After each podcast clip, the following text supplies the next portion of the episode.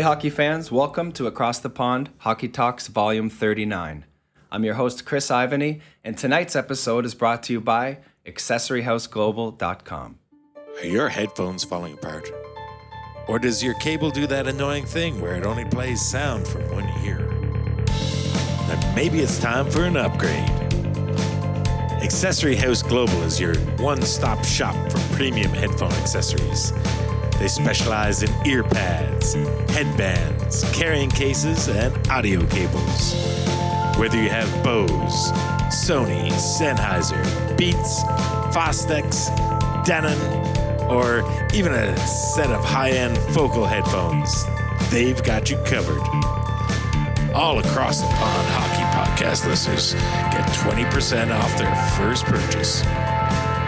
Use the code AHG20OFF at the checkout, and boom, you're sorted. You can check them out on YouTube or at The Real AHG on Instagram. Check out their website at accessoryhouseglobal.com and take your first step to reviving your audio experience. My very special guest tonight is known around the world as one of the most dominant players to ever play the game.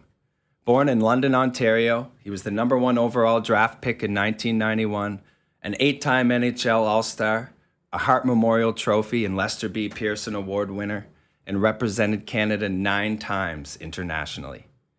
Over the span of his 14 year NHL career with the Flyers, Rangers, Leafs, and Stars, he totaled 760 career games, scoring 372 goals, 865 points, and a whopping 1,365 penalty minutes.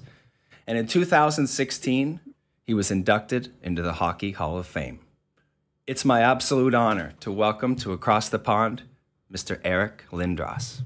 Eric, first of all, how are you feeling these days, and uh, how are things back in Toronto? Well, thanks for having me on, Chris. I'm uh, yeah here. We're here in Toronto. I'm uh, uh, my wife and our three kids. Our our kids are quite young. We've got one in grade one, and our twins are in senior kindergarten. So Mhm. they're uh, they'll be turning six in September. So you know, hockey didn't happen this year for them. Uh, we were lucky to get them back into school uh, Yeah. partway through the year. I mean, that was a big that was a big thing around here. So no, things were it has not been normal, as I'm sure it hasn't been in you know any any place uh, any place on earth. Yeah. Um, but uh, overall, you know what? Can't complain. My parents are going to get their shot here in the next week, Mhm. and their first one, and that's a big relief. Um, and uh, and then we'll see what happens with us later. And, and listen, I mean, we uh, we handle this correctly, and we can get through it. Uh, hopefully by September, then we can we can look forward to a, a fresh start in the hockey season. But not unless we handle this correctly and and uh, and and and and really identify the fact that it's it can blow up again. Right? We have to do this correct. So Absolutely. anyway, that's where Yeah. we're at over here. That's great, and I mean, I'm, I'm glad to hear that you're doing well, and uh, you and your family have been staying safe.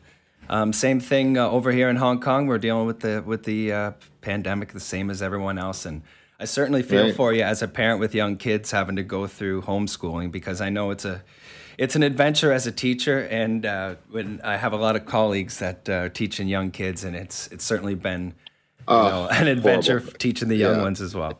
it's not an adventure. Listen, it's it's horrible. Yeah. Um, I, you got young boys. I've got a I've got a five year old boy who, on a good day, can't sit still for thirty five minutes. Right. Let alone, you know, you're trying to do something vir- virtually for for four, five, six hours. Um, it's just impossible. So the poor guy is, uh, yeah, it's it's it's uh, it, it's tricky. It's uh, it's no fun, but you learn a lot about yourself. I'll Yeah. be honest with you. How Trying- much did you learn through- about using Zoom and uh, Google Meets and, and things like that? happens quick, right? Yeah. You know, you get once you get on it, you're kind of hesitant at the start, and then all of a sudden, you know what? You have no choice. So suck it up and let's go. That's Um, right. Yeah, that's how she goes. And That's how uh, she goes. yeah, no, I figured it out. That's right. So, uh, Eric, let's get right to it. Uh, you were born in London. Um, how many years did you live there before you moved to Toronto?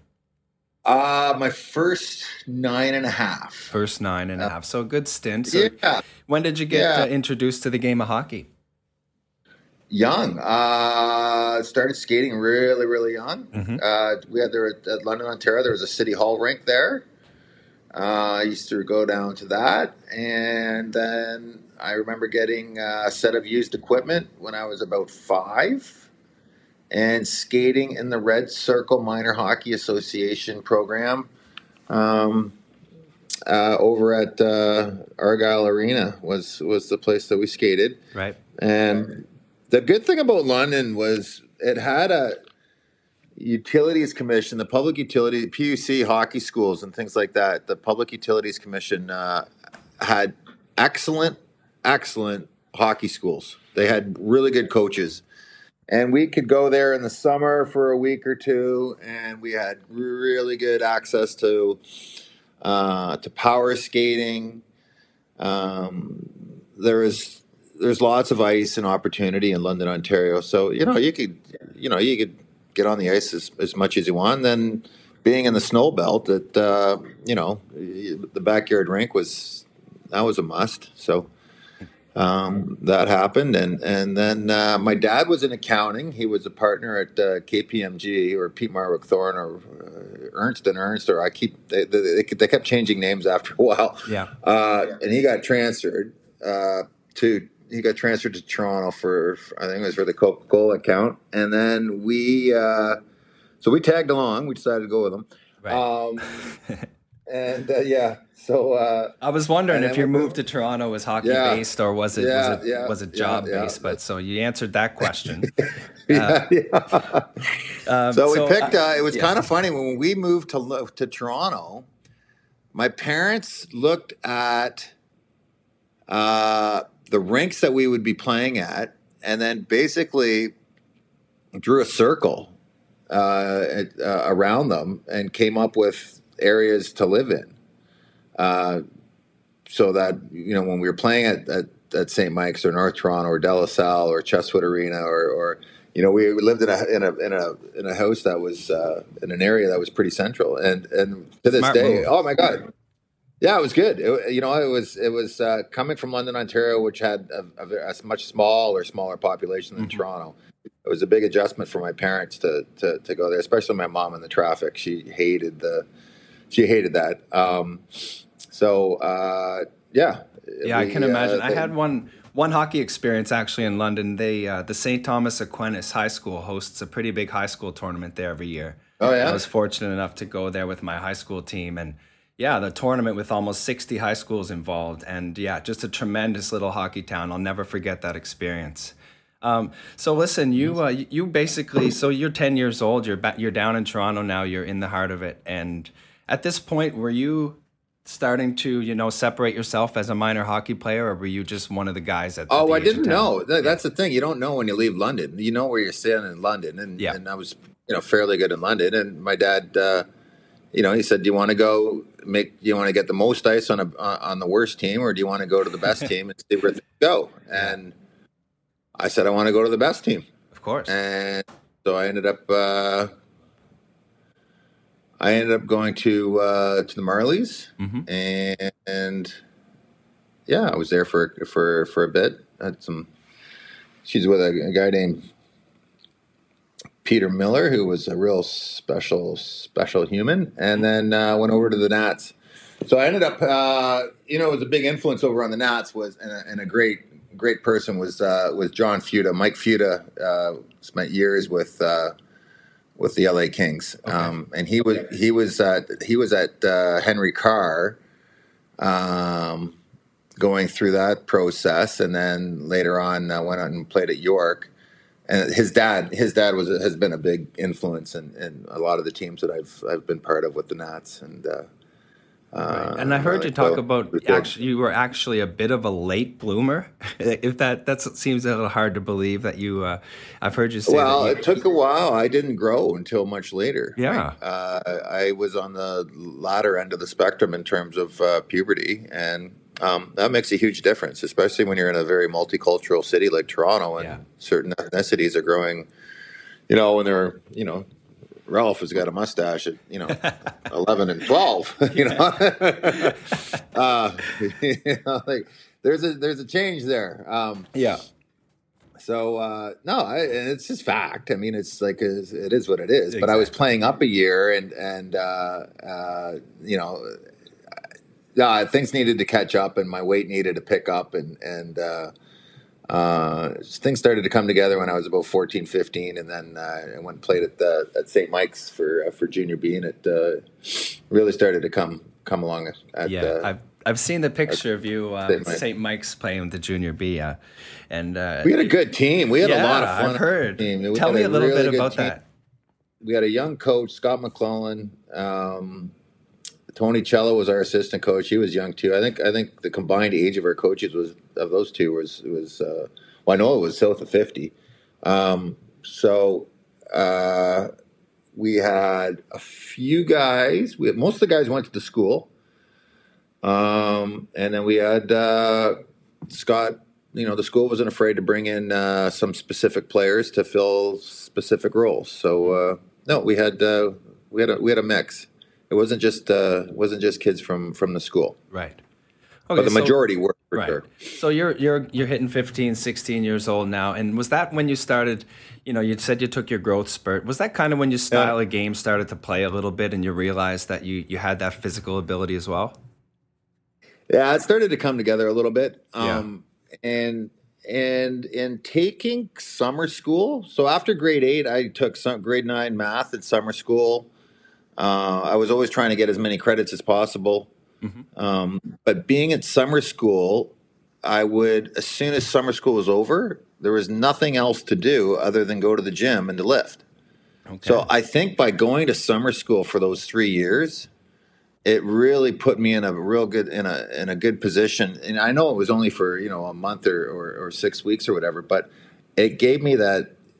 It- It's what I did. It was my routine. You, you know, you wake up early, you get to class, you do your, you, you condense all that. Uh, I think I took accounting one year. I took math the, the first year, accounting the second, and uh, something else the third. I, but you, you just get into that routine, and then you get lifting, and and through the lifting, um, you know, you you start to add on the weight. yeah, and at and- that and time, not everybody was doing that.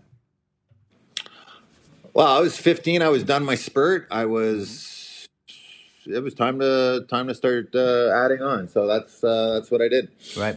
And Yeah. shortly after that, I mean, Eric, things took off for you pretty quick, and the media got a hold of you, and you started saying things like you're going to be the next great one or the next Messier, and you know, a lot of heat for a teenager to handle. And who are the people in your life as a 16, 17 year old that helped keep you grounded and focused on your goals? I, I lived. I, li- I had a great billet system in Oshawa. Yeah. I had a good billet system in in, in Detroit uh, when I lived down there, um, and it wasn't uh, just level-headed people. Yeah. um, you know, listen, uh, my parents put such an emphasis on schooling and the fact that I break my leg or I tear my knee up. Um, I got, uh, you've got nothing unless you've got some schooling to back this up. Uh, you, you know, life is going to be very difficult uh, unless you have uh, uh, other options. So, um, so that was always, I guess, with that always in the back of my mind about you know the fear of not uh, the fear the fear that it could it could burst and, and fall apart in, in no time at all um, kind of took off the importance of what other people were was saying I guess Does That's that an make sense? incredible message. Yeah, an incredible message by your parents. And I mean, um, probably something that you needed to hear from them more than anything at the time. oh for sure So for that sure. that leads me right into my next question because you were you were drafted to play for the for the Greyhounds in the OHL by Phil Esposito, correct? And I was you know, I I, was so I heard you talking about that decision not to play junior hockey in Sault Ste. Marie, and I was somewhat surprised to hear you mentioned schooling and university Yeah, as the major was a big- factors in your was- decision. And why was that? had nothing to do So, yeah yeah, why was Yeah. that so important to you personally? Well, I mean, listen, it had nothing to do with the coaching or, Yeah. or anything of the organization with Sault Ste. Marie Greyhounds. They they've they've got a historic past. They're you know they're they're a great franchise in the OHL. They're just I wasn't exactly the the most reliable teenager, if you catch my drift. And being I, I wasn't. Yeah, and I being it. I totally get it. and and my parents recognized that too. And being ten hours away from from you know getting a crack. Uh,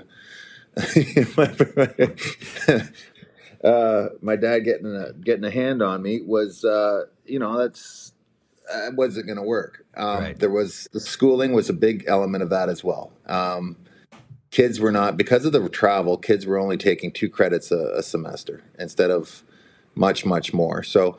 Um, you know, a normal in a normal year, you should be able to get eight credits. Most guys take about seven uh, uh, in their younger years, at, at least, uh, at least six. Um, but uh, because of the travel, the two seemed to be the number that, that was that was happening at uh, uh, up there. So, you know, again, it wasn't uh, it wasn't ideal uh, to make sure that the schooling was there if something ever happened. It, schooling wasn't a big, inf- a big a big push. If you catch my drift. Yeah, I now. gotcha.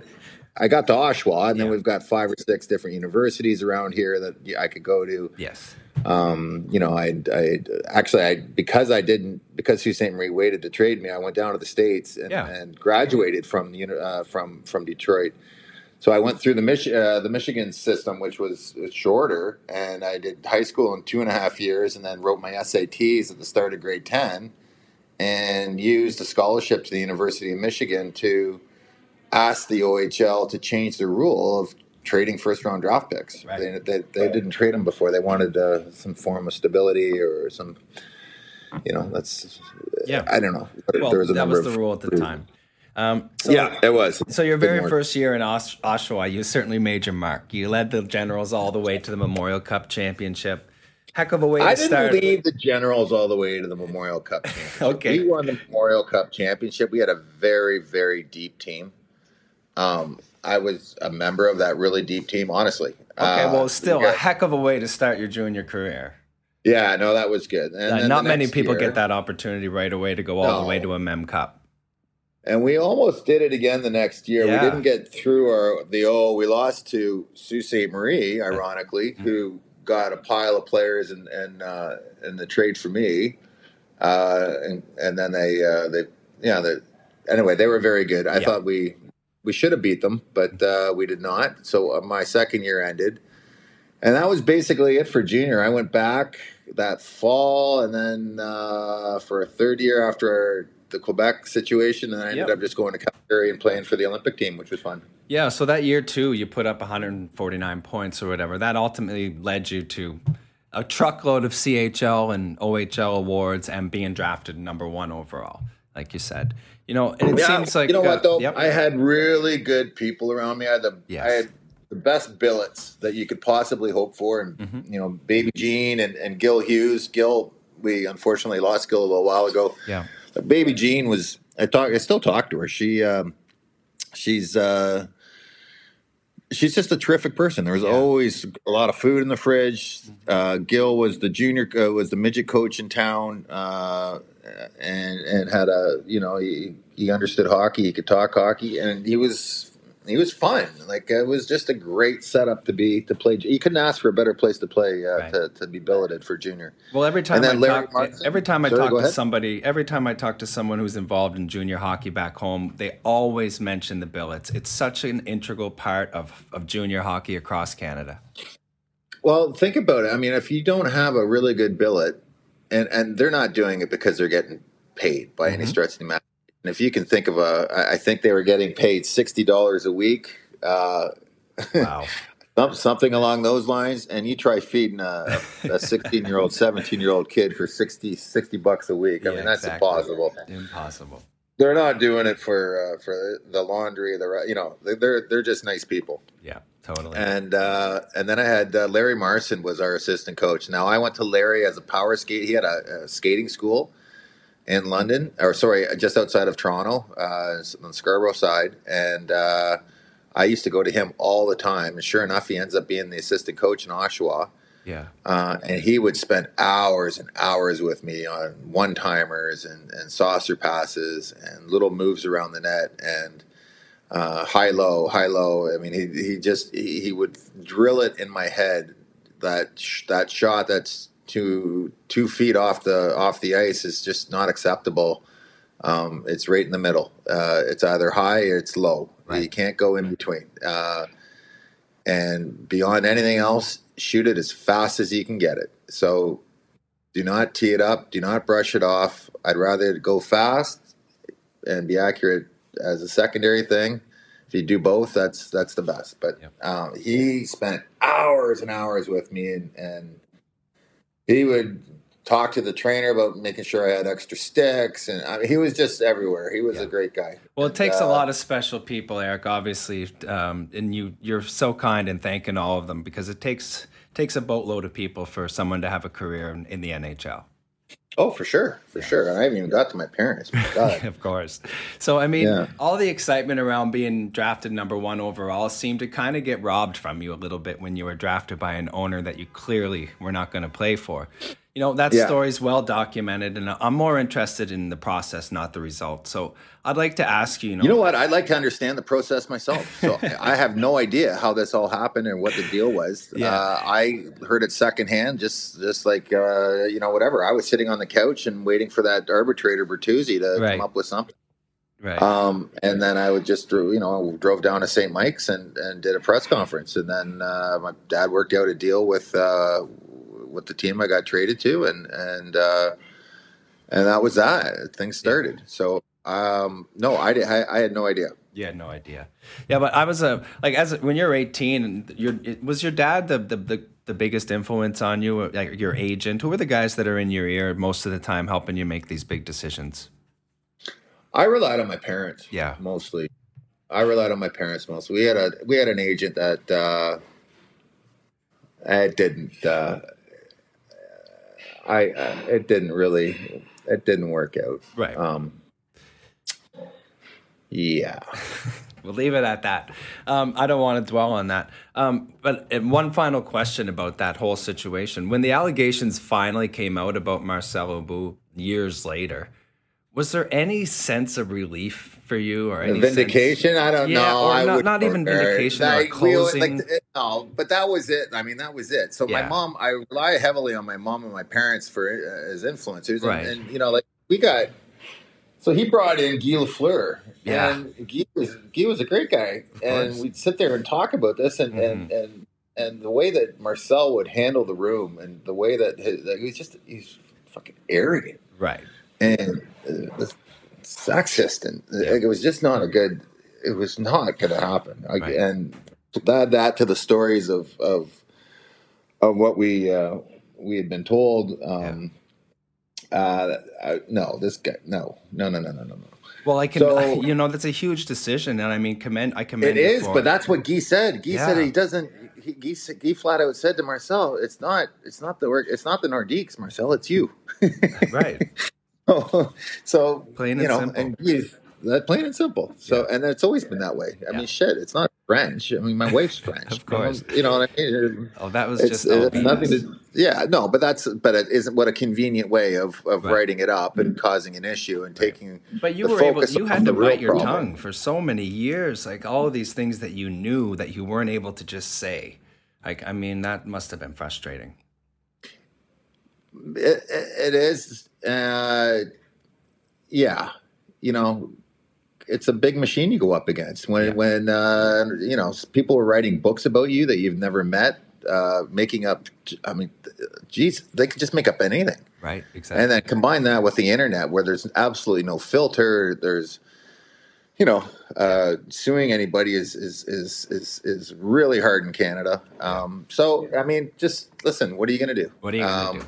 You know what though? or If all of that, if all of that didn't happen, me and you would not be chatting here today, and that's all because in 1991, as you awaited your trade to, from the Nordiques, you joined Team Canada and played alongside one of my childhood heroes and previous Oh, podcast Fabian. guest, Fabian Joseph. So, if it wasn't for Fabe, uh, who introduced me to you, first of all, I want to say thank you to Fabe for doing that.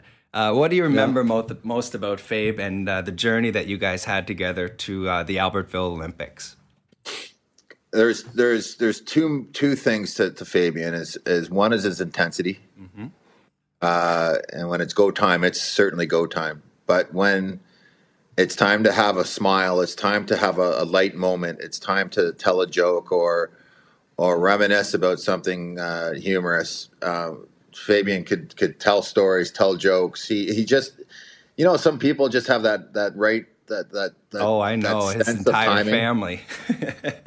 uh, he's very good at it. Yeah, he's very good at it, and a hockey dressing room really needs something like that, a person like that that has their their their finger on the pulse and, and knows when to uh, when to lighten things up. Yeah, and you know Fabian uh, was a great Canadian uh, player for a lot of years, representing Canada in the inter- international scene, and this was the the '92 uh, Olympics where you know there was no NHLers playing, but you guys ran up against a really stacked Russian team in the finals, and he told me about playing against the KLM line. What do you remember about that? as a 19 year old. They were good. I mean, let's let's not kid ourselves. They were the Russians were they were deep. They were they yeah. were a very good team.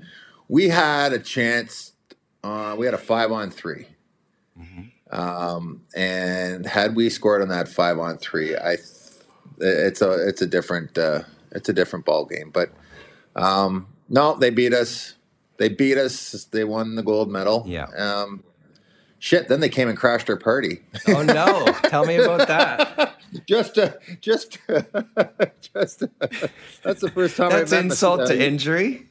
Oh, whatever. That's the. Uh, then I met uh, Yushkevich, uh, okay. and ended up playing with uh, with Yuski uh, wow. in, in in Philly for years. Yeah. Um, but no, that was the first time I met him. Amazing. Uh, yeah. Yeah. And uh, Fabe told me a couple of things. He said even at that time, you used to have to disguise yourself when you went places, or people wouldn't leave you alone. So I want to know what was your go-to disguise? Oh, I didn't do that. I think that's Fabian. Just it's uh, Fabian wanting to, Fabian. wanting to. Yeah, yeah, Fabian being Fabian. I don't think there's any uh, yeah much to that, but. Uh, no, we had uh, we had a really good team. We had a lot of fun. We had guys like Joé Juneau. mm-hmm. um, uh, oh, geez, uh, Sean Burke was there. I'm yeah. trying to think of guys. Uh, uh, we got some Dale, uh, Dave Hannan. Yeah. Showed up at the end. Dave Tippett. Uh, right. Dave Hannan. Tippett. He was hilarious. Uh, so he didn't want to. He, he, got loaned, I think, from Buffalo, mm-hmm.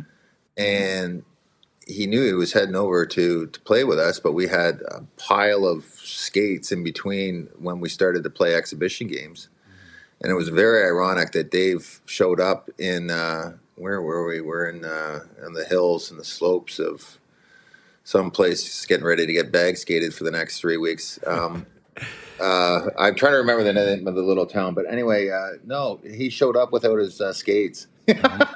oh my god! so he honestly he sat oh there. God. He got he got to town. He got to town. He had no skates, so he skied for about four or five days. That's hilarious. Eric came in. Yeah, yeah. So he missed the he missed the first uh, Davos. We were in Davos. Oh, okay. And, yeah. yeah. And he was busy going. Up, he's going up and down the. He's going up and down the slope. So we are getting our, uh, our, our butt skated off. Yeah. yeah. Um, anyway. One one final word from Fabian. He said, you know, his, his these are his words. He said Eric took a lot of flack for his decision in Quebec but he's always been an amazing teammate with a great passion for the game, and he was constantly working on his skill set. So, some nice words from Fabian. Yeah, thanks, baby. Yeah. yeah. And before we move on, Eric, just a quick word from one of our sponsors. Tonight's program is brought to you by the China Hockey Group. The CHG is a family focused group of ice hockey leagues, training programs, and community initiatives. They focus on the growth of hockey in Hong Kong and southern China, as well as the development of student athletes, where sporting goals are achieved alongside educational pursuits. The CHG is comprised of a number of hockey programs.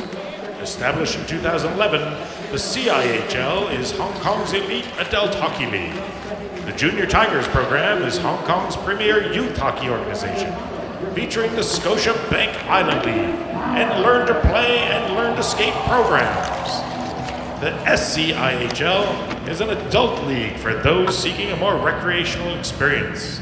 In addition, the CHG showroom is the exclusive reseller of Bauer and Warrior hockey equipment and offers services including skate sharpening and fittings. For more information and links to their social media sites, go visit ChinaHockeyGroup.com. That's ChinaHockeyGroup.com. All right, so Eric, the big trade happens. It finally comes. You finish off your international career with Canada, you go to the Olympics, and the trade to Philly finally happens, but only after, of course, some more controversy. Uh, it seems you were traded to two teams. Uh, were you aware of these two monster deals that were happening at the same time, and, and did you have any involvement? I didn't have any insight into what was going on. Um, uh, the representative I had at the time, uh, you know, was he, I think he had his foot on one team or with one team and, and not with the other. And uh, I think his wife mentioned something along those lines uh, at a Christmas party prior to that draft even occurring. So mm-hmm. that trade even happening. So anyway, it was uh, it was kind of a weird time. Yeah. Uh, but listen, it goes through. It finally comes to a head, and and they uh, something's worked out. Yeah, um, you're a just, big part of that was really tricky at the end was losing Chris Simon. If we, uh, oh right, we really wish we would have been able to keep Chris Simon. I don't mm-hmm. know how he ended up going the other way. Well, those deals uh, were almost like you. You look at them on paper today, and you can't even believe that that they were even offers. It just seems astronomical. Yeah. And I mean, it's crazy yeah. to think like some of those no, guys are Hall of Famers yeah. today too. Like, yeah. So um, yeah. So the big trade happens, and you finally get your chance. It seems like you were just chomping at the bit to play in the NHL.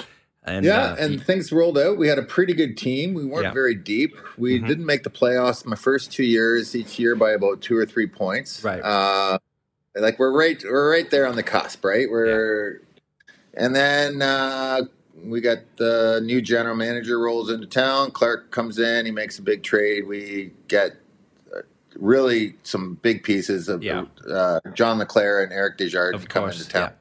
Mark Recchi, mm-hmm. and that made all the difference in the world. We well, got, I was a Habs fan, so I was well aware of that trade. Uh, yeah. and uh, I think you know, we was, uh, we did very well on that trade. You guys, got, you guys might have got the better end of that trade. I think, yeah. Well, it worked out. I mean, Johnny had never Johnny got to Philly and he got his confidence. Yeah. And I, he went from being, you know, he, he never, Johnny didn't score 30 when he was with Montreal. And then no. he gets over it, he gets his confidence going, he gets feeling great. And then, he, you know, he, we get playing together and he's doing 50. Yeah. So, um, you know, who would have known that? Yeah. Um, and then meant, Eric, you, you mentioned Eric Desjardins as well. Yeah. Yeah.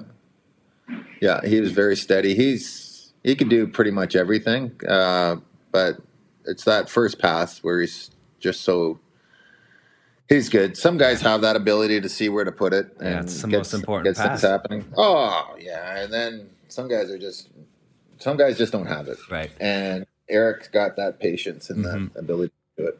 Yeah. So you, when you, you, you mentioned earlier when you started off, it wasn't exactly a juggernaut in Philadelphia.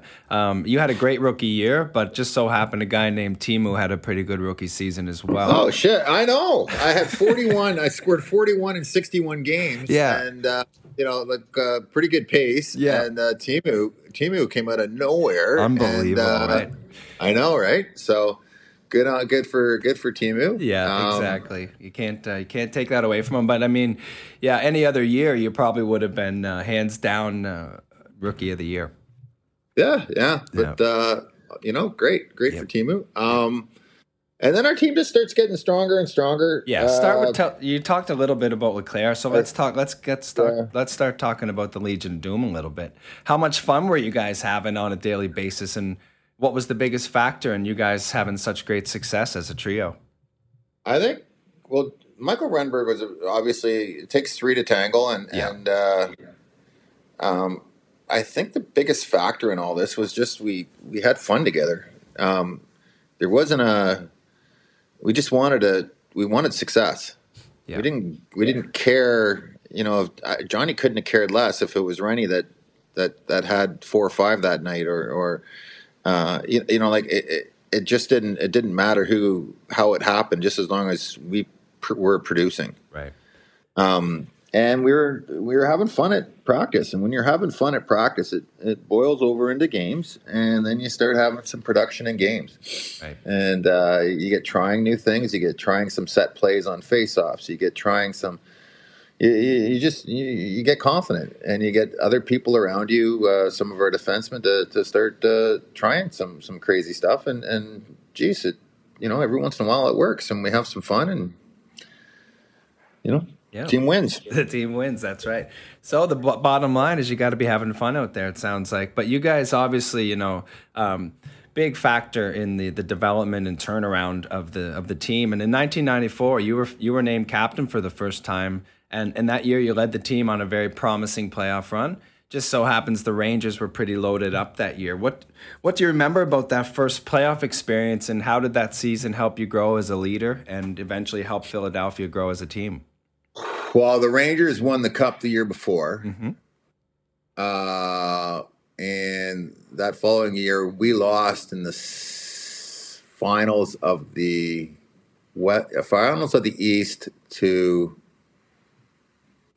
to New Jersey Yeah. in Game Six, and it just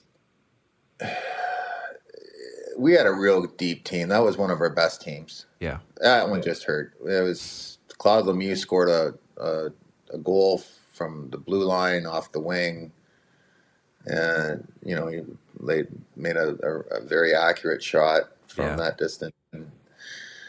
Anyway, it was uh, just went to show how tight everything is. Right? It doesn't take much either way to win or lose, and you know what do you what do you do better next time to you know to make sure that your odds are Right. odds are increased. So anyway, that was disappointing. I thought we I thought we were the better team. That was. Do you think that was the best team you ever played for? The yeah, the 95, 96 team? Yeah, they were we were uh, 1993, 93, 94, 95, 96. 96 team was really really good. Yeah, that was good. Yeah, that was the year you put up 115 points, uh, 73 games. You know, you you had a pretty healthy year that year, 73 games, and No, well, that no, there's the year prior to that. It was the sh- it was the lockout uh, year. Um, that I think it was my third year. Um, so 92, 93, 93, 94. So 94, 95. This uh, sorry, uh, 95. yep, Um, that would have been the playoff year. We lost to New Jersey. that's right. That was your first year in the playoffs. Sorry about that. We're, we're going back 25 That- that's years. fine. here. Hey, You know, we'll work it out. We I got, I got the internet in front of me. Uh, uh, so um, yeah, it was then. Uh, it was a shortened season, Yeah, and we had. I thought we had a good team. I really, I thought that was one of our better teams. yeah. So yeah, so then that was your first playoff taste of playoff hockey, and then the following Yeah. year, 95, 96 was your big year, 115 points. Um, and you guys lost that year in the conference finals, I believe. And the following year, 96 97, um, again, you played 52 games that year. And uh, you guys, that was the year you made it all the way to the finals and played against the red hot Detroit Red Wings. Um, you guys, it was a hard fought series. I've heard you talk about this, uh, although it was a four game sweep. It was. It was the first two games. Yeah. could have gone either way. We got hammered in game three. And I thought we played better in game four than they did. but you know what? When it when when when the shit starts to flow, Yeah. Um, so listen, uh, yeah, we didn't. Uh, they're they're talk about deep. They're Yeah. very good. You got to give credit. like honestly, you got to give credit where credit's due. And, Yeah. and if you look at their lineup and you look at at uh, uh, you you look at their team, they had they had a great deal of depth. They were stacked. Nick Nick Kypreos said that your line basically ran them over in the series prior to that. And then when you went into Detroit, um, riding pretty high, and what was it? Who was it? And what was it about Detroit that was able to slow they you just guys they moved the down? puck so much better than than than. So um, Lidstrom. It was Nick It Lidstrom. was there was a much more European style of game, and Yeah. Lidstrom was you know you could get right in there, and then oh, you know, it's there was the, their puck movement was better, and they're better skaters. Detroit was way better skaters. They you know Sergei Fedor- Fedorov could could go forward or backward or uh, defense. Um, they had guys that were interchangeable. There was there was a lot more flow, and there wasn't the ability to cut the ice in half and then into quarters and and then to narrow in on people. right. Um, they didn't make mistakes with the puck, um, and we had a very hard time getting on a forecheck to sustain any any sort of any sort of any sort of pressure. Um, they were very good at uh, again first pass and smart pass, and, and they had uh, you know Lidstrom's uh, one of the best, if not the best. Yeah, absolutely. What I wanted to get back to though, uh, the year that you won the Hart Trophy, um, I'll never forget your speech. It, the emotions that came out of you in that moment were so raw and so real. Uh, can you put into words a little bit, kind of what was going through your through your mind at that point? Kind of was it in a, cul- a culmination of just so many years of, of hard work and, and, and just what, what was going through your mind? You know, the, the I'd never played on teams that didn't make the playoffs. Yeah. And my first two years in Philly, we did not have very good teams. We were we were weak. We were we were not deep. We we lacked people. Um, and the fans always packed the building and they were knowledgeable and they were helpful and, and, and they they uh, they were invested in us right and to not be able to give them a playoff in the first couple years that that was hard mm-hmm. it just felt like a relief right you know like we finally got over the hump so that the we the fans who cheered for us when we were absolutely shit yeah. had had something legitimate to cheer for. They'd always stuck by us. They'd been to the wives' carnival. They'd always. I mean, we had wonderful support in those in those years. And then um, and then the, the the taps turned on, and we were, you know, we were a good team. Yeah. But so, it wasn't. So all of those thoughts just come streaming into your head at that moment, and you're like, "Wow!" You're just kind of overwhelmed with those. Emotions. Oh, it's everything from you know, guys telling me to sign contracts. Yeah. To you know, like just enough. You know, just uh, let's just play. Yeah, and you did. And then when you can play, then things are good, right? That's so. Right. You know, we had a few pieces that we were missing in Philly, and you know, uh, we were we weren't far off. No, we, that's uh, for sure we weren't far off. We had really good, some really good teams there. But yeah. um, you know, that's one. If there's one group that, when it's all said and done, that deserved deserved more, it's the it's the fans. They they were so good to us for right. my you know eight years there. They were they were fantastic. They're they're diehard uh, sports fans in Philly. Yeah. They're they're diehard. Yeah, they're yeah. diehard, and I think. Uh, I think most of them uh, can read. Uh, they can make their own decisions in life. Yeah, yep, exactly. I think they're pretty pretty astute. So, um, um, your very first, uh, well, documented kind of serious concussion was after you hit were hit by Darius Kasparaitis. Was that the first documented one, or the first serious concussion that you had? I don't know if it was the first, or I can't. Uh, it's been so long since I've talked about this. I yeah. haven't been through this. Well, yeah, I'm sure there, there must have been was, countless It was a big times. one. It was. Yeah, it was. I mean, I one. look back and I think it was. It was. You know, there, it was. It was a big one. Like I yeah. woke up. I, I kind of came to. And when you're in the visitor dressing room, there's Pittsburgh Penguin logos everywhere, and oh. I honestly thought I got traded to Pittsburgh. Um, I did. I thought I got oh traded. my gosh, to Pittsburgh. I shouldn't be laughing at that. Uh, well, that's how. That's wow. what I mean. Yeah, that's yeah. crazy. So, um, that one was bad, and then uh, the Stevens hit. Those were the two real big ones. Two real big ones. But when you when you came back after that first one, so were you feeling like, hey, I'm ready to go? Like I'm fine. Um, let's go. I can't like, recall all the little. I'd have to write everything down and to kind of right. go through what you know what was going on and and uh, and and some of the issues that that that went on. Um, you know, I was having. They thought I was having migraines and and in, in Philly, so they sent me to a migraine specialist, and the migraine specialist uh, said, "No, these are, this this you're not these aren't migraines. You're you're concussed." Right.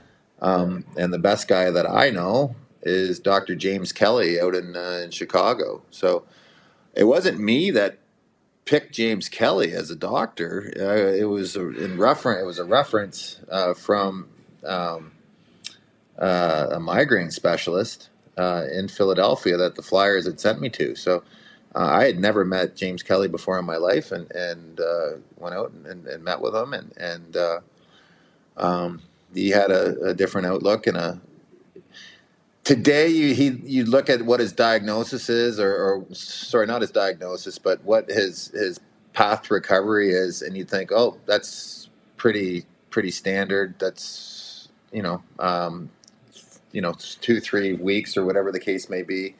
Um, but back then it was, you know, no, that can't possibly be right. That's not going to take that long. And, and, and it wasn't, uh, it was a different world back then, and it it's was not uh, a visible it, injury, right? So it's not something it isn't. It's tricky, yeah. Right, and then once you once you once you get them, um, yeah. you're susceptible to them, mm-hmm. and if you go back and play when you're not 100 percent sharp, things are happening so quickly. Guys are so fast. Guys are heavy. Guys are strong. Guys can you know, they got people have people have ruined their lives by with concussion. Yes, uh, you know. Yep. Yes. Yeah, many, we're gonna we'll, many. we'll have a little bit of chat a chat about what uh, what you've been doing to help with that a little later on. Um, I want to sure. get back to uh, the couple of you know the, those few seasons in Philly. You battled a lot of injuries and. And then eventually your relationship with Bobby started dwindling, and, and people, well, it was well documented in the media anyway. I shouldn't uh, assume everything is true, but seemed to become kind of a major story and perhaps a distraction for you. During those seasons, was it was it more difficult to handle the injuries, or was it more difficult to handle all the other BS that ha- happens outside of the game? I was a combination of them both. Um, uh, really a lot of it stemmed it was concussion and then my collapsed lung and how that was handled and what I, I don't care. No, I'm not gonna go through that. It's uh, you know it was a game in Nashville. Um, I didn't feel well at the end of it. I was you know I felt like I had a bruised rib or mm-hmm. I, I was you know I can talk to talk to the trainer about it and explain what I was feeling and you know don't worry about it uh, you know, put some ice on it. Yeah. You know, it's the usual. Suck it up, walk yeah, it the off. Usual, put the put the ice on it and the yeah. body glove, uh, the body glove uh, wrap. Yeah, of course, fix everything. Uh, yeah, that's all good. And then mm-hmm. uh, so I went out to meet with the guys after. Uh, uh, we went to a, a, burger place. I remember being at a burger place on the strip or whatever they call that main street outside of the rink. We were just walking back to the hotel, and yeah. and I I had I had to leave. I didn't feel very good at all, and went back to the room and ended up in the bathtub. And uh, and Keith Jones got uh, found me. So um, and I, and he called, uh, you know, he called the trainer, and uh, yeah, it didn't go as, as planned. And, and finally, uh, Roger Neilson came up and he called uh, he, he called nine one one, and the ambulance came, got me in, and Wow. Uh, and then they put this uh, visual, you know, they kind of um, it's a portable X-ray over top, and, and while I'm in my suit pants, they uh, they took a scalpel and they cut a hole in me to release the pressure in my oh, lung. My goodness. And it fired in the tube, right? It's uh, yeah. uh, you know, yeah, yeah re-inflating your lung. Um. So yeah, it was a long. Uh, yeah, it was too bad. That yeah. was really that was too bad, and uh, um, that took a long time to get over. We had a good team that year. We lost to Toronto in the first round, and I think I would have been able to come back and play had we gotten by Toronto. Um, ironically, that thing was on TV. The last game, I think we lost one nothing, uh, and the last the last uh, the last minute of, of, of of game six or something like that. But anyway, yeah. Um, you know that was uh, that so was a tricky, uh, a combination time.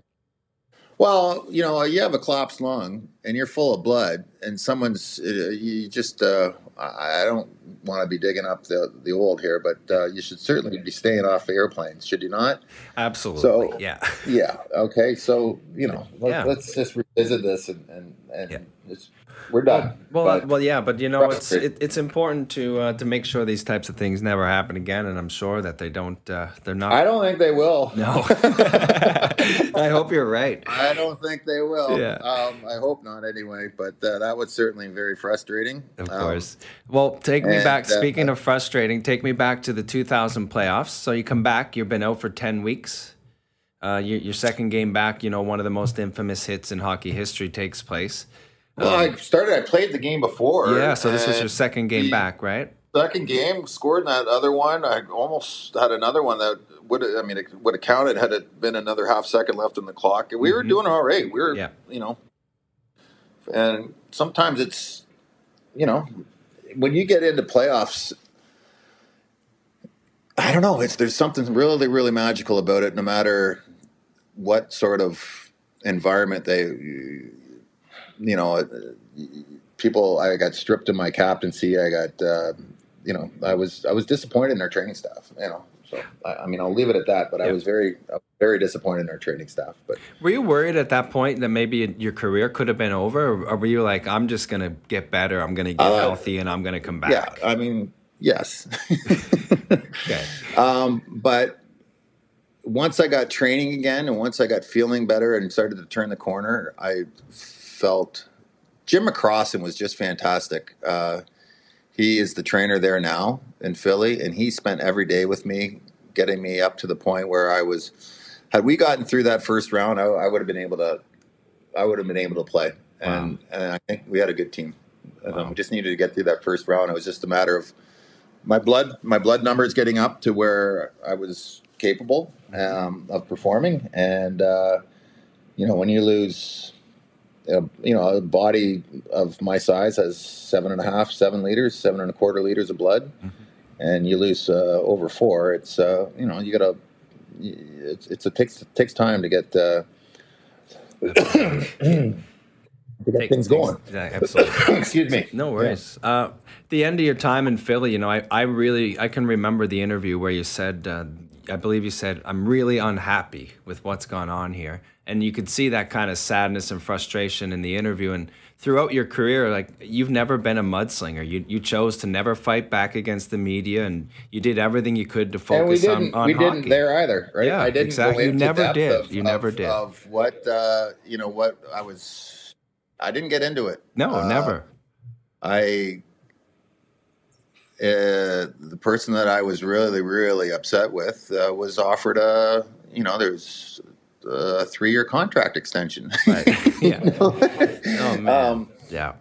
and it wasn't uh you know it was a medical trainer and Right. I, I mean i was just frustrated i was just really upset Mhm. and uh um no there's a couple of uh you know my my real true friends on the team were, were fantastic through it all Yeah. um but uh it was interesting Yeah. And you after know, Mike, Mike, Mike Stothers was a was an assistant coach there, and I'll never forget him t- uh, screaming at me in the dressing room or in, in the coach's office um, when Craig uh, Craig Ramsay, I think, was uh, taking over, and and you know talking about uh, I don't know where he was going with it all, but he was you know you know Mike Stothers, who's oh, I don't think that guy's he, he tried to play, um, but anyway.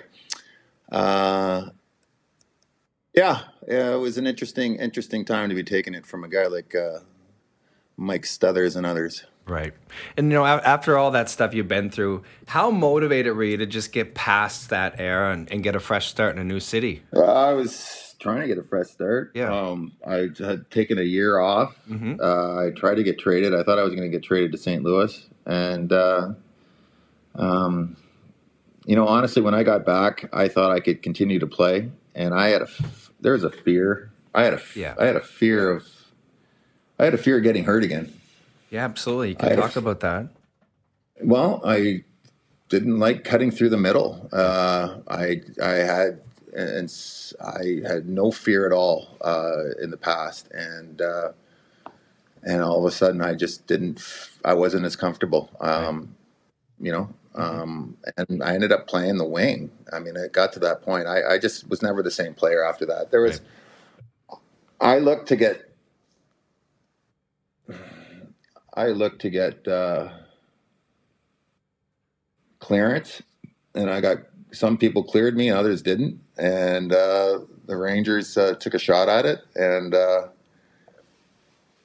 you know, um, Well, you know, you had okay. you did sit out an entire season, and At, during that season that you were off, were you thinking, you know, maybe I can just tone it down, you know, try to change my style of play a little bit and extend it's, my it's career? so it's so hard to tone it down. it's You just- impossible, right? It's impossible. Yeah. And then and and then you know you get there's a there's a fear that, and then you know what you get depressed. You get Mm-hmm. you go from being a really good player to you're just a shadow of yourself, and it's it's depressing. You can still score goals, and you can still chip in from time to time, and you still you know your hands work fine, and you know you can get some get some some good stuff done, but you're not you're not looked at as you know a top top three player, or top five player in the league anymore. It's it's depressing. Yeah, and I mean, at a time back then, you couldn't talk to anybody about that, so that must have been really difficult. Or maybe you could talk to people, but I mean, it wasn't public. Hey, listen, it was a long. Uh, it was.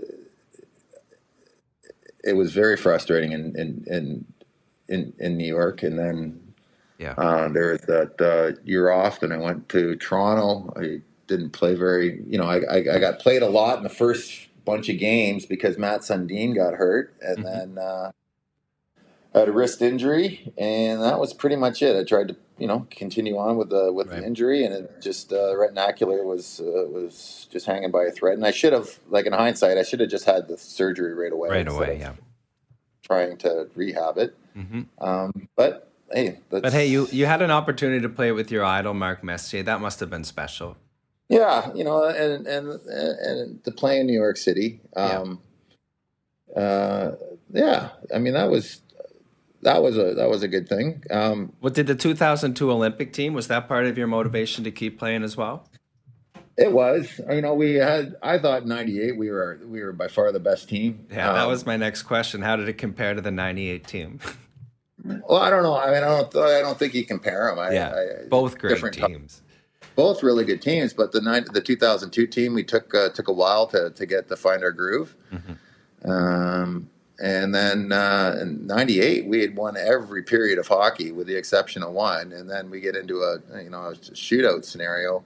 They had almost got to the point with against the Czechs where they, they wouldn't even send a forward checker. Um, they were just dying for this thing to get to a shootout and put Yeah. all their cards, uh, all their chips behind uh, Dominik Hasek, and it proved uh, their their their thought on that or their their betting style proved uh, worthy. Yeah, Dominik was uh, he was in fine form in those days, wasn't he? He was uh, he was good. He was real good. Yeah.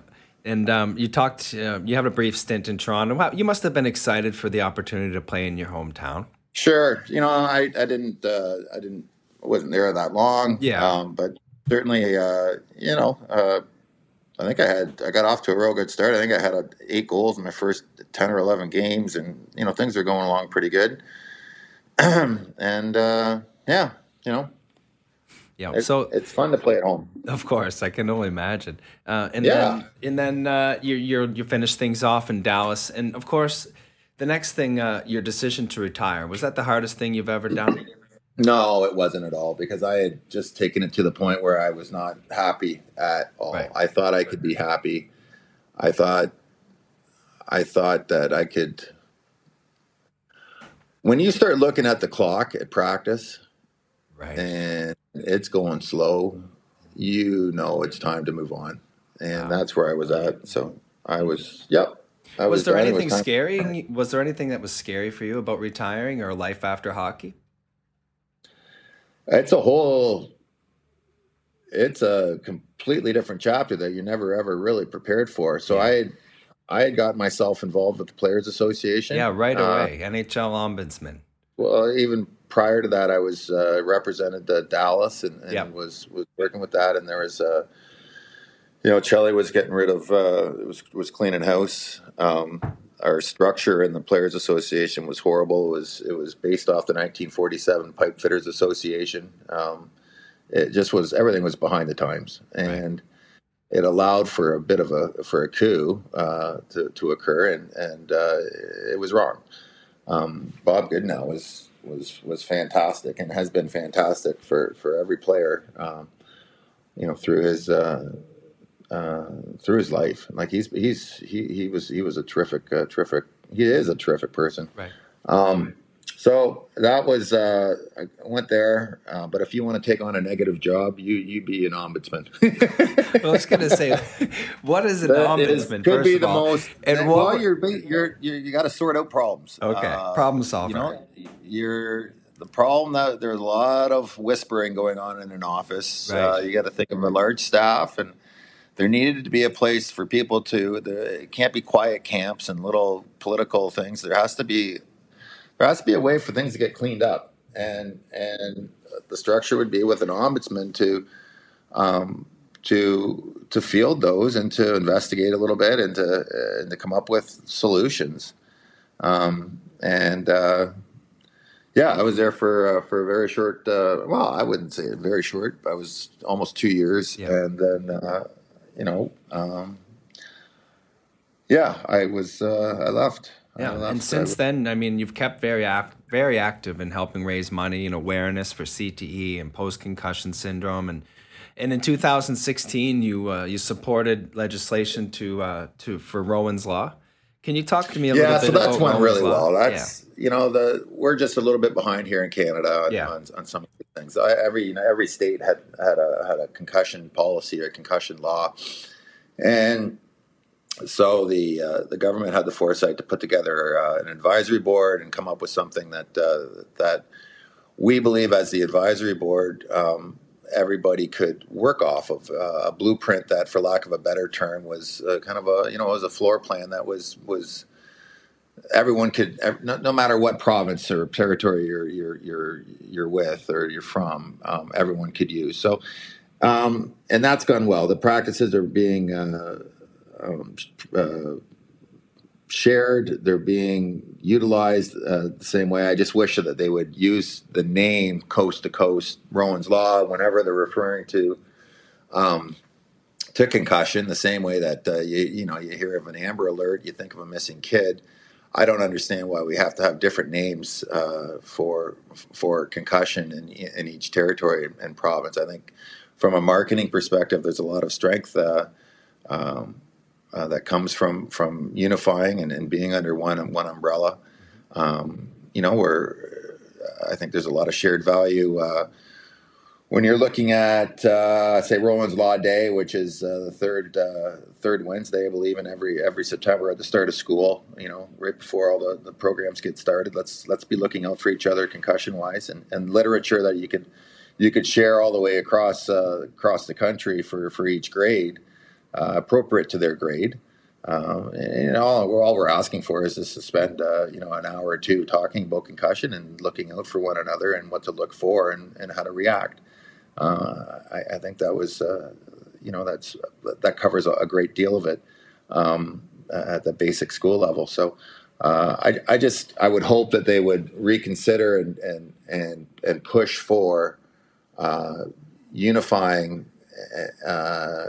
You know, it's one thing to do all the practices together and to uh, and the procedures. It's it's a real important part to this is is using the same name Right. and having the same name. I think cuts out a lot of the confusion parents would have uh, in this field when they're they're trying to come up with a solution for their kid, for their for their um, for themselves, uh, for for whoever. Um, but as soon as you see Rowan's Law, there there should be comfort in knowing that it's a government based uh, program. It's it's vetted by the government. Uh, it's our best doctors have put the information out there on the website. Uh, and, and have all the information that you should uh, that, that that is needed for you to uh, uh, to get through the to get through your hump. It sounds like a tremendous organization and um, tremendous work that you guys are doing. Is that where the hit stop sit originated? It did, yeah. So that was a big uh, media push at the end.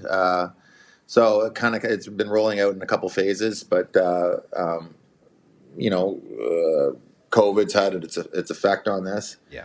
um, and uh, um, but it's coming. I mean, it, it certainly is coming. The Yeah. idea with it was not just to put the onus on the responsibility on a trainer or on one coach or or, uh, or or any one person. I mean, these people that are coming to the pitch or coming to the rink. Uh, coaching your kids and, and, and helping out. A lot of them are volunteers. I mean, Yeah. most of them, 95%, 90% of them, uh, 99% of them are volunteers what we don't want to do is burden them to the point where they just say, you know what, it's not worth it. I don't want to have to be taking all these courses, this and that and the other thing. So we've tried to spread it out and and and have parents be involved in this. Uh, we, uh, the, you know, no, we're going with numbers. We we asked uh, a number of people to, to have a look at this in a in a in a basic context where you should be up and running and in pretty good shape within an hour of of uh, uh, of looking into it and, and being uh, you know basically certified. Um, there, there's there's not much to it. We're just asking people to look for certain um, or certain things, and if we're ever if there's any confusion or if there if, if one on the list is is something that uh, checks the box, well, let's just pull the kid. There's a lot of times a kid is going to get hit, and and you know you just take the time, you pull them out, and you have a you have a good look uh, good, good look over. And Yeah. many times, you know, they go right back and play. Great, good, terrific. But at least we took the time to have a look. If there's one of those, if if you take them off and there's one or two of those things. Uh, uh, where the boxes uh, are, are checked, where we're nervous about concussion. Well, listen, let's just take him out until he gets until he gets looked at by someone that's a doctor. Yeah. Let's let's just be safe. Let's. Yeah, it just well, seems no like point- basic common sense. right? It it is, Chris. Yeah. It's basic common sense. Yeah. We're not trying to rebuild the you know this that and the other thing. We just want we want some. We want people just to take their time with this and, and, and let's not just be looking out for, for your own kid and, and your kid's uh, teammates, but let's look out for the other side as well. Let's let's be looking out. Let's sports supposed to be fun, right? It's it's supposed to be fun, and let's make it fun and let's make it safe. And and uh, um, you know, concussion, uh, it's, it's they're going to happen. Listen, they're going to happen. It's all Hey, part man, of it. It's an awesome Deal initiative, and, and of course, education is ninety nine percent of the time the answer. So I, I certainly think it's uh, it's very important to get this message out into schools, and and what you guys are doing is awesome. So keep that up, please. It, it needs to be done. Um, finally, Eric, 2016 comes along, and you get inducted into the Hockey Hall of Fame. After everything you'd been through, the ups and downs throughout your career, the injuries, the tough times, the great times, how satisfying was it to stand there and, you know, invite your brother Brett to share the stage with you and know that your name is forever etched in hockey history?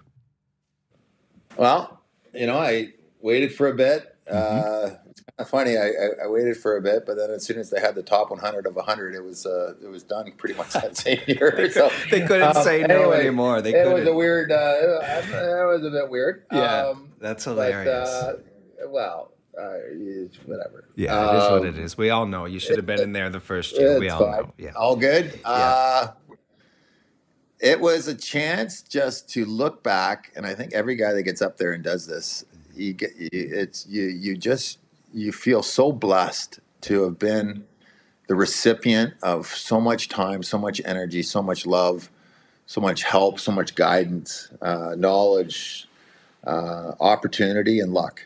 Um, uh, family. I mean, geez, uh, you've got, uh, you know, in our house, we had uh, two guys playing high end hockey, uh, my brother and I. Um, you know, my, my, my sister, I mean, I'm sure there were sacrifices there. My parents were constantly driving us, constantly making sure that, you know, I remember my dad every lunch hour, you know, going and getting the skate sharpened and things like that. Um, you know, taking time out of his, his data to make sure that we had the best equipment that we possibly, uh, you know, we were ready to go and we were ready to play, and, and we never ever needed for for for anything. Um, you know, he- the backyard ranks, the the extra ice time in the morning before school.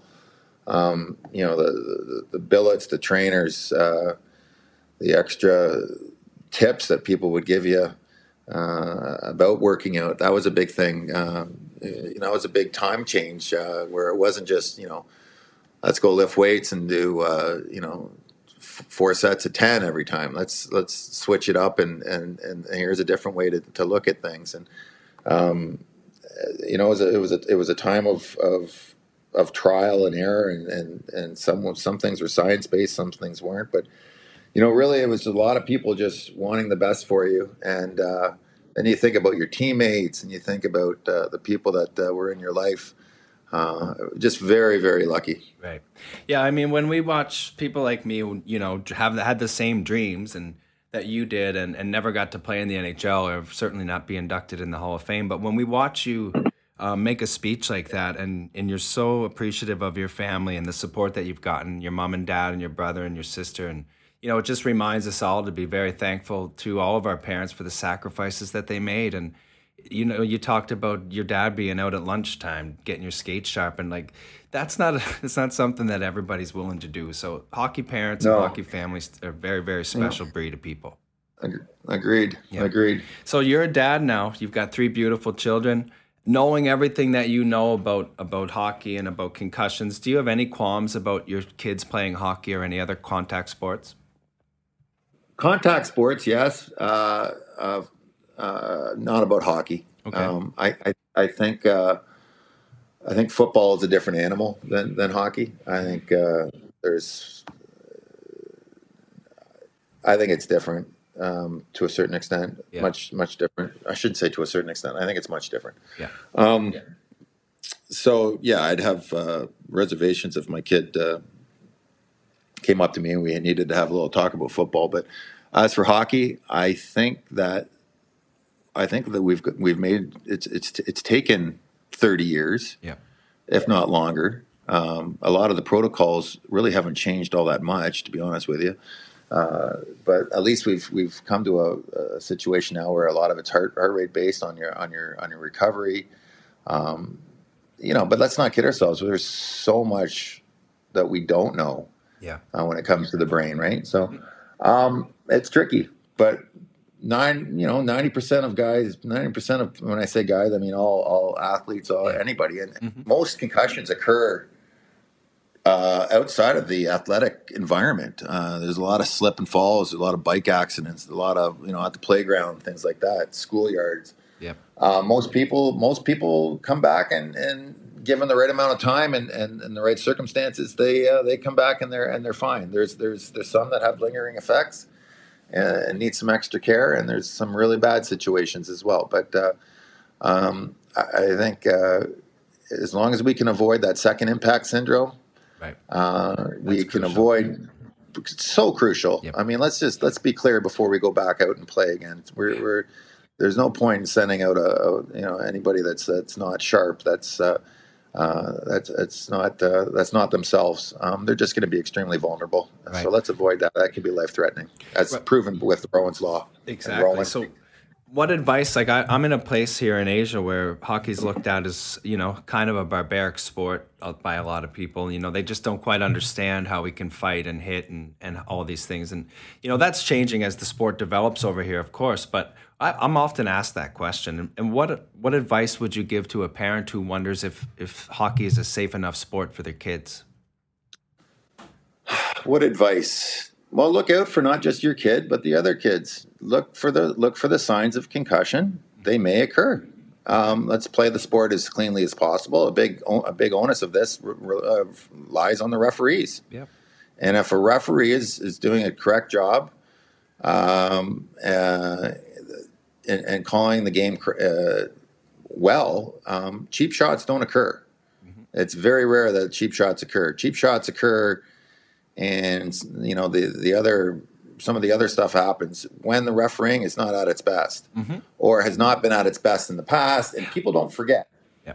You know, it's not so much about what happened. You know, you know, in the period before or the shift before. Uh, a lot of a lot of times people wait. A, a, they have a little black book, and right. and uh, you uh, you know it, it, it, stems from there. So it's not just any one game. It, it could be uh, it, it, could be something historic that that has an effect on this. So right. refereeing is absolutely critical. Well, Great refereeing. I think you uh, you hit the nail on the head there. I couldn't agree more. And, and with what's gone on lately in the NHL um, with the Tim Peel situation, can you right. talk? I wasn't even going to talk about this, but can you briefly talk about uh, you know what are your thoughts on on a referee having the ability to manage manage a game versus you know a, play, a referee who goes out there and just tries to call every penalty he sees? this is so tricky. It is. I mean, I'm a referee, so it, I want to know your opinion as well, a player. Well, cause... listen, there's just. I'll just tell you a quick story. I, I played, and when I we spoke about the junior B uh, playing at St. Mike's, I played with Wes McCauley. Right, love Wes. I played with Wes. Wes ended up being a, you know, he, he went to Michigan State. He had a pretty good, uh, pretty good go. and then he got into refereeing, like his like his dad. His dad used to be the head of refereeing for the league for for years and years and years. Really respected guy. Um, Wes's uncle is Ron Finn, who was a linesman for years and years and years and years. Um, so he's come from that background. He gets on the ice. I think it is in Tampa, his first game that he's refereeing with me. And he calls a penalty on my first shift and sends me to the box. Yeah. And I mean, I just smile at him and he smiles back. I mean, I know it wasn't even a penalty. Like, it was just him saying, there's going to be no, everyone knows we're buddies. Uh, this is to say, Yeah. you know, those kind of things are going to happen um, uh, for different reasons and at different times. um, they're they're going to occur, but you can't verbalize it. Right. I know. That was the biggest mistake. I mean, of course, that's a huge mistake to make. I mean, it, in the fact that, that that got released and there was no delays on those mics, it's like, oh no one God. can ever question the act, Yeah. right? Because you're still dealing in a gray area mm-hmm. where you know, is it a penalty? Is it not? Could you have called it? Could you let it go? we can. We always forgive referees for not seeing things. I mean, that's part of it. It Yeah. happens quick. It's you know this and that. But you know, you just you, you just can't talk about it. I know. But I mean, everyone knows that it's an unwritten rule that, you know, referees are going to try to control a game and we have to trust them. And uh, and that's the, at the end of the day, they just want to get in and out of there and do their jobs and, and be part of the game. They don't want to be, you know, a factor in it. They just want to be a part of it. the days of the referee that wants everyone to know their name and and wants to be the show i believe are, are for the most part over. Yeah. that was that was there was a bunch in the 90s there was oh geez there there special special people. But by taking the name off the back and by you know i i, I think that there is a real uh it's it's now it's now the it's now get it's turned around where where they're they're patted on the back for being for, for a game occurring and and and not being noticed. Uh, you know what I mean? Um, That that that to me is a is is a great referee game where you, Exactly. know, it just had it had no. You just would think back and think and believe that their presence had no bearing. Um, on the outcome, and that's kind of what you want. I mean, yeah, they're going to make penalty calls and they're going to do this, that, and the other thing, but were the calls accurate? where the calls timely? Where, where you know it's it's and it's a very hard and difficult job. It- It's got it's it's the word. It's hard. It's it tricky. definitely is. That's the fastest game on the earth and on the planet. So it's definitely a tricky job. I, I just feel bad for Tim Peel because, you know, right at the end of his I feel bad for career, him too. Don't- yeah, yeah, a really guy who had a long Um, career. Yeah, that's just sad that it that it happened that way. But Yeah. you know, it, it didn't leave the league. Um, it, you know, it didn't leave the league a choice, did it? No, exactly. They had, they had their hands were tied, and uh, Oh, it was done. Yeah, done. done Yeah. deal. Wheel Hub Asia is committed to building community and bringing accessibility to inline hockey players in Southeast Asia. They strive to be a catalyst for change with a collaborative approach that is focused on improving the level of inline hockey in the region through community based initiatives. Wheel Hub Asia stands for professionalism, integrity, and collaboration. For inline hockey players, by inline hockey players. For all your inline hockey needs, head to wheelhubasia.com. So, Eric, uh, before I let you go today, I usually ask uh, some one-timers, which are just some quick, quick answer, rapid-fire questions. Uh, some of them from Okay. me, some of them were from uh, some of my listeners that wrote in uh, asking me to ask you some questions. So, I'm going to bang these off, and uh, and then we'll we'll finish things up. How does that sound? Yeah, yeah, yeah. All. Going. Yep. First of all, did you ever have any superstitions as a player? Sure. What was your biggest Uh, one? the th- on the clock uh, when things stopped at 13 uh, i had to get this out of my head um, I, it felt felt like bad things were going to happen Anytime it stopped Yeah. on 13? yeah yeah Okay. it- you'd be shocked how many times it stops on 13 yeah, Jeez when you Louise. noticing it. oh That's funny. So, well, all right, next one. Your favorite activity on the bus or the plane to pass time? cards Okay, what's your game? oh it depended Uh, depended if we had the whole team involved or, or it was a group of four playing uh, playing hearts or a group of seven playing hold'em or whatever. It, uh, it depended on the how many guys were involved. All right. Is 18 too young to play in the NHL? No, Do you think you would have been as as successful or more successful if you were playing in today's game? yeah, yeah, more. More successful. Okay. I think you know. I look at I look at what goes on now with uh, with you know people adapt.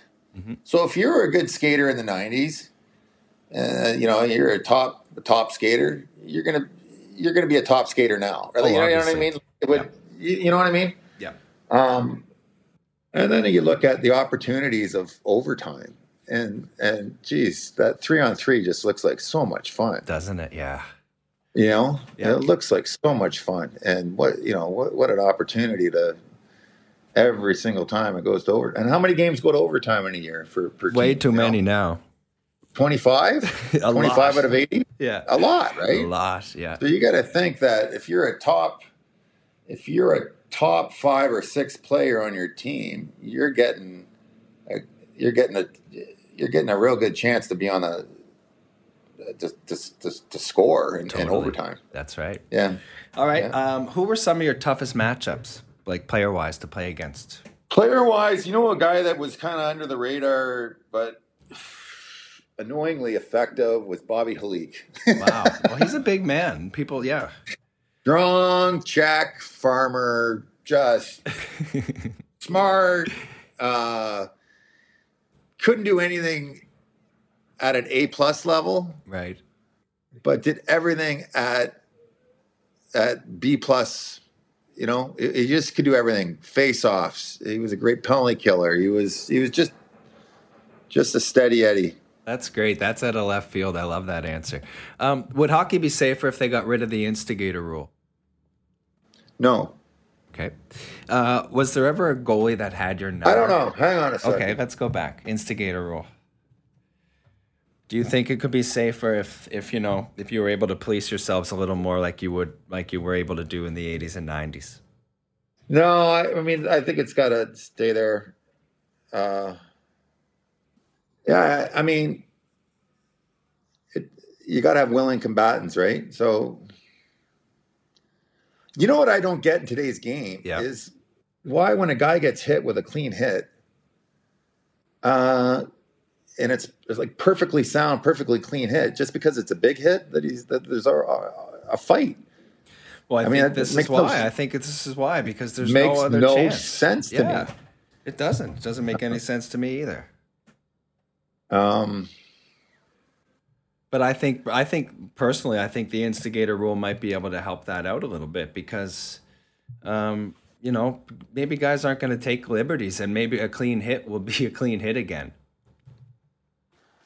Uh, geez, this is tricky. I, you know is. what? It just annoys me. But I look at like that number eleven in Boston, hmm and just some of the annoying, you know, he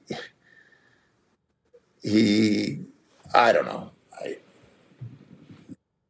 I I'm sure there's times you just wish there was the instigator rule was gone. yeah, but overall, I don't think he can do it. No. I, I think we're.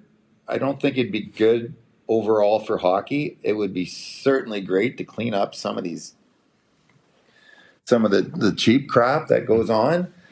Um, you know, if I see that 11 sticking his blade between, you know, a, a- an annoying Ovechkin like he did, you know, three Yeah. weeks ago, like just get get, get, get out of there. Yeah. You know, like just get, No, there's no need for stuff like that in the game. oh, just, Ovi, go buy that guy out. Like just, just fuck enough. Exactly.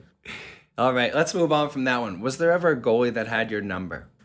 Oh, probably more than I'd like to admit. Um, yeah, we playing in Philly. You get you get really good. You know, you go to New Jersey. Who do you got? You got fucking Marty. Yep. You're in Buffalo a lot. You got Dominik. Um, you know, Mike Richter was a was a very solid. Um, um, I'm going to go with Marty and and Dominik as our the, the two I know Dominik picked up his game every time we played him. I do. he- as he would. Yeah, as he would. He's just he's beauty that way. I can only but, imagine. uh, oh, he's a he's and he's fun too, right? I, if you got, I've gotten to know him a little bit off the ice. Mm-hmm. Uh, he is uh, he's fun. He's, he's got he likes uh, he, he's fun. He looks like he's having a good time back there. How's your golf game? It used to be good. Yep.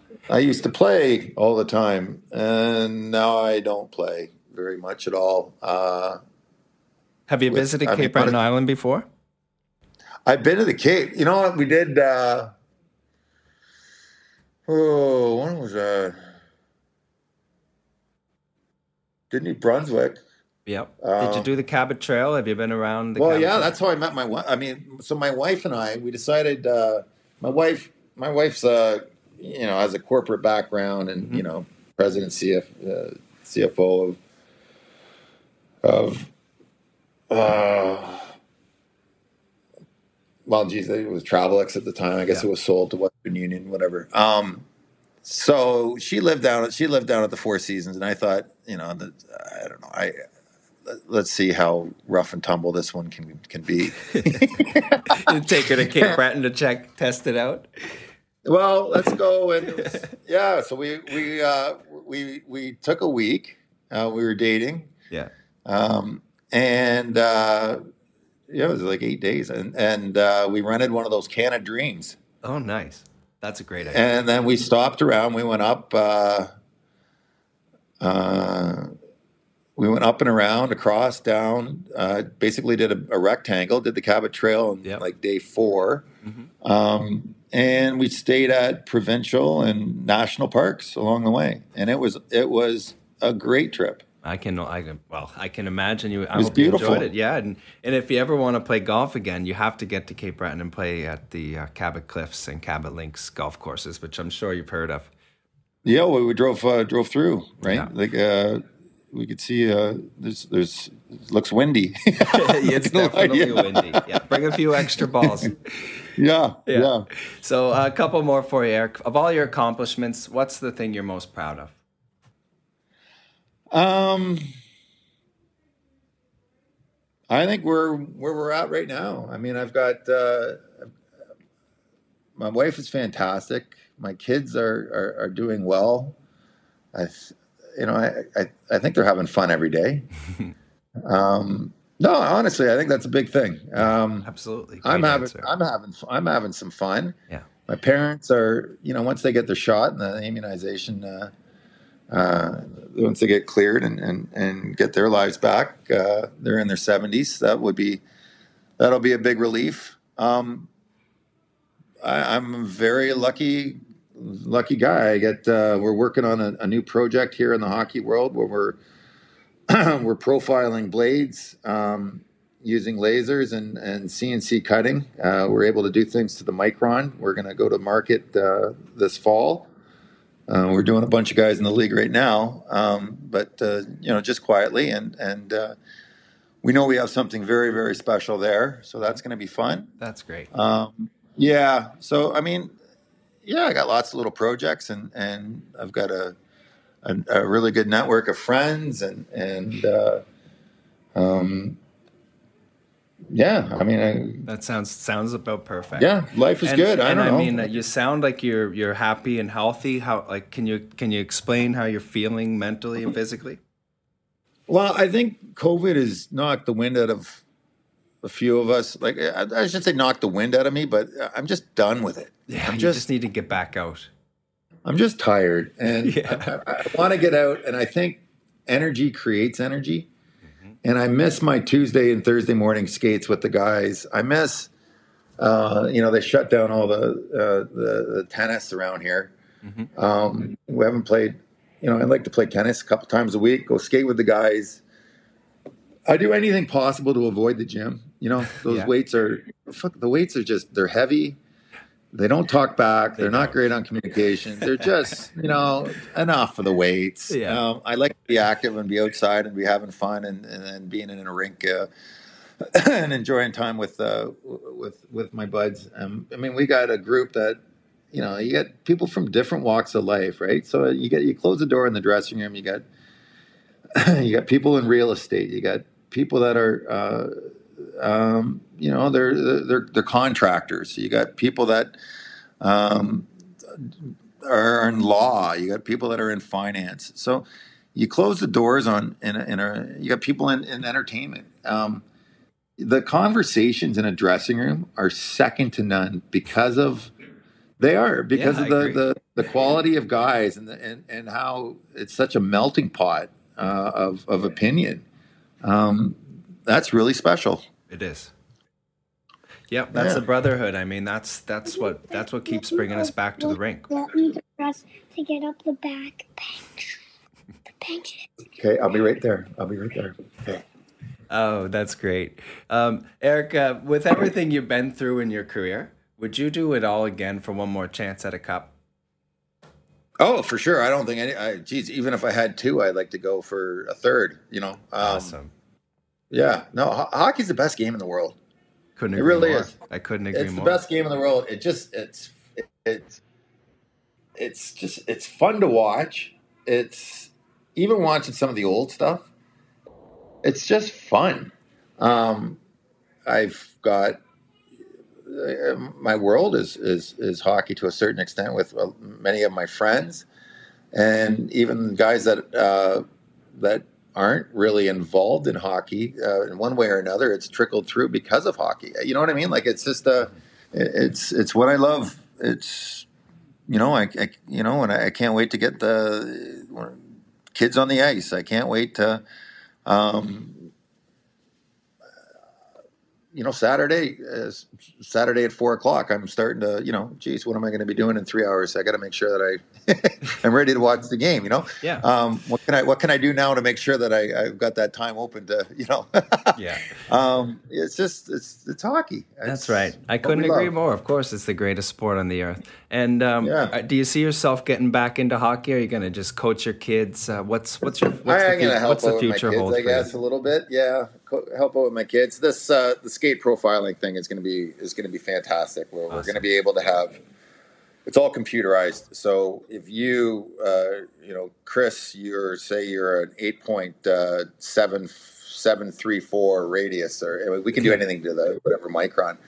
Uh, you want to be pitched forward uh, five, six degrees. We can do that. You know, any hollow, every sixteenth of a hollow. Um, we, you, you plug it into our computer, and every time that you use our one of our machines, you're going to get the exact same profile. Uh, and we don't differentiate between a profile and a sharpening, so it's uh, it's really something special. The future's um, here. It is, you know, it is. It's going to take a lot of heat off, uh, lot, a lot of heat off trainers and uh, and players are. Oh, as a as a player, as a person, we all skate differently. We all do things differently, and there's not. Why are we? Why have we been sitting there uh, just accepting whatever comes our way, as opposed to asking for something that's custom and works best with how an individual skates and how an individual folds and what you know uh, where they are in terms of uh, uh, their height and their weight and and, and position. Um, let's let's really define let's define the blade. If if we can't get to the puck, we can't do anything with the puck, right? So. Um, What did you say I- the I name of the product is? Sorry. Uh, we're we're Skate Scribe, and Skate uh, we'll have our yeah we'll have our website up and going here in about three weeks. Uh, Awesome. and some videos and whatnot. But we're uh, we're looking forward to going to, going to market, and uh, we're going to start small here in the GTA, and um, we've got some plans. Uh, we've got big plans. So Awesome. It's all duplicatable. Um, Awesome. It's pretty fantastic. Yeah. I wish you nothing but the best with that. So there you have Yeah. it, folks. Eric, thank you so much for taking some time to talk with me. And also, thank you for all the joy you brought to the millions of people who've watched you play. And please continue to do the work that you're doing and making our game better and safer. Oh, happy to do it. Thanks for having me, Chris. You're very welcome. That was Across the Pond, and that's a wrap.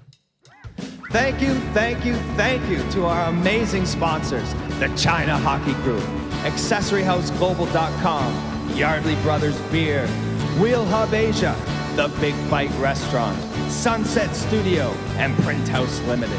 And a giant thank you to my producer, Andy, who makes us sound great week in and week out. and of course, Mr. Paul McLean, who makes everything happen here at the studio. Folks, check out our website at acrossthepondhk.com. Check us out on Facebook and Instagram at acrossthepondhk.